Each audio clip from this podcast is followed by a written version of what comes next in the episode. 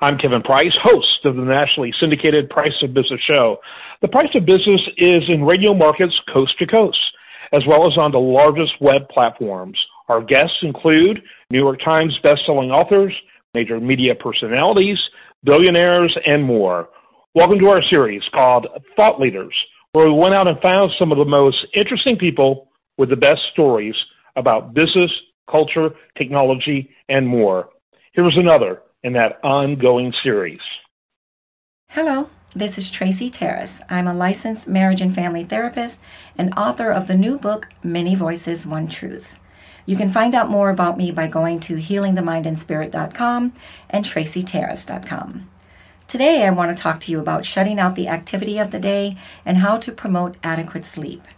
In order to be more effective in business and the living of life, we need a healthy mind, body, and spirit. Did you know that the quality of our day actually starts the night before?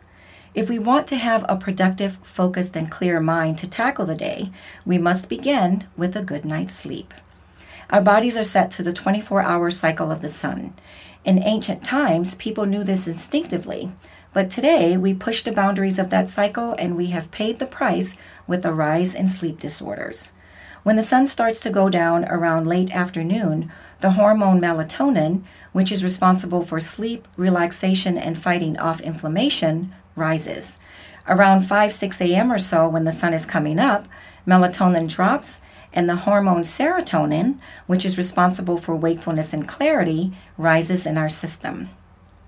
Squeezing in work or looking at screens in the evening interrupts this cycle. Our brain vacillates between various waves throughout the day. We will discuss two beta and alpha, and their relationship to falling asleep. Beta waves are active when we are fully awake. There are three levels. If you are in a conversation where nothing stressful is being discussed, your brain is operating in low beta. Low level tension, like meeting new people, trying to remember their names, requires mid beta. And if you are in an argument with someone, the shouting and anger generate high beta. We can't go straight to sleep from a beta state. Our body may get tired toward the end of the day, but our mind will remain alert.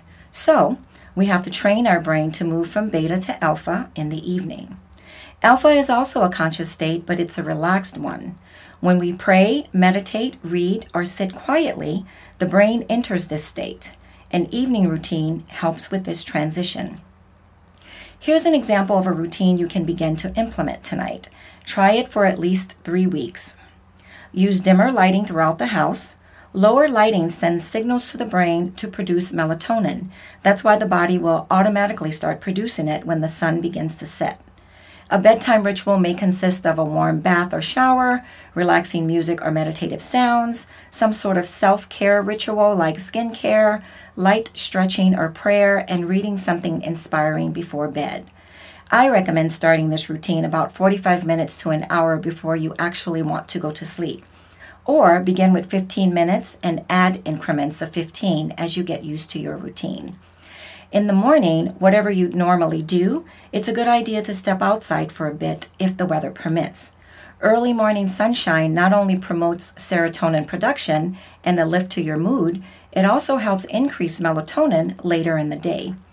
Our bodies are naturally designed to work in sync with the movement of the sun. Let's cooperate with it by applying some of these tools and stop fighting it by staying active long past the workday hours.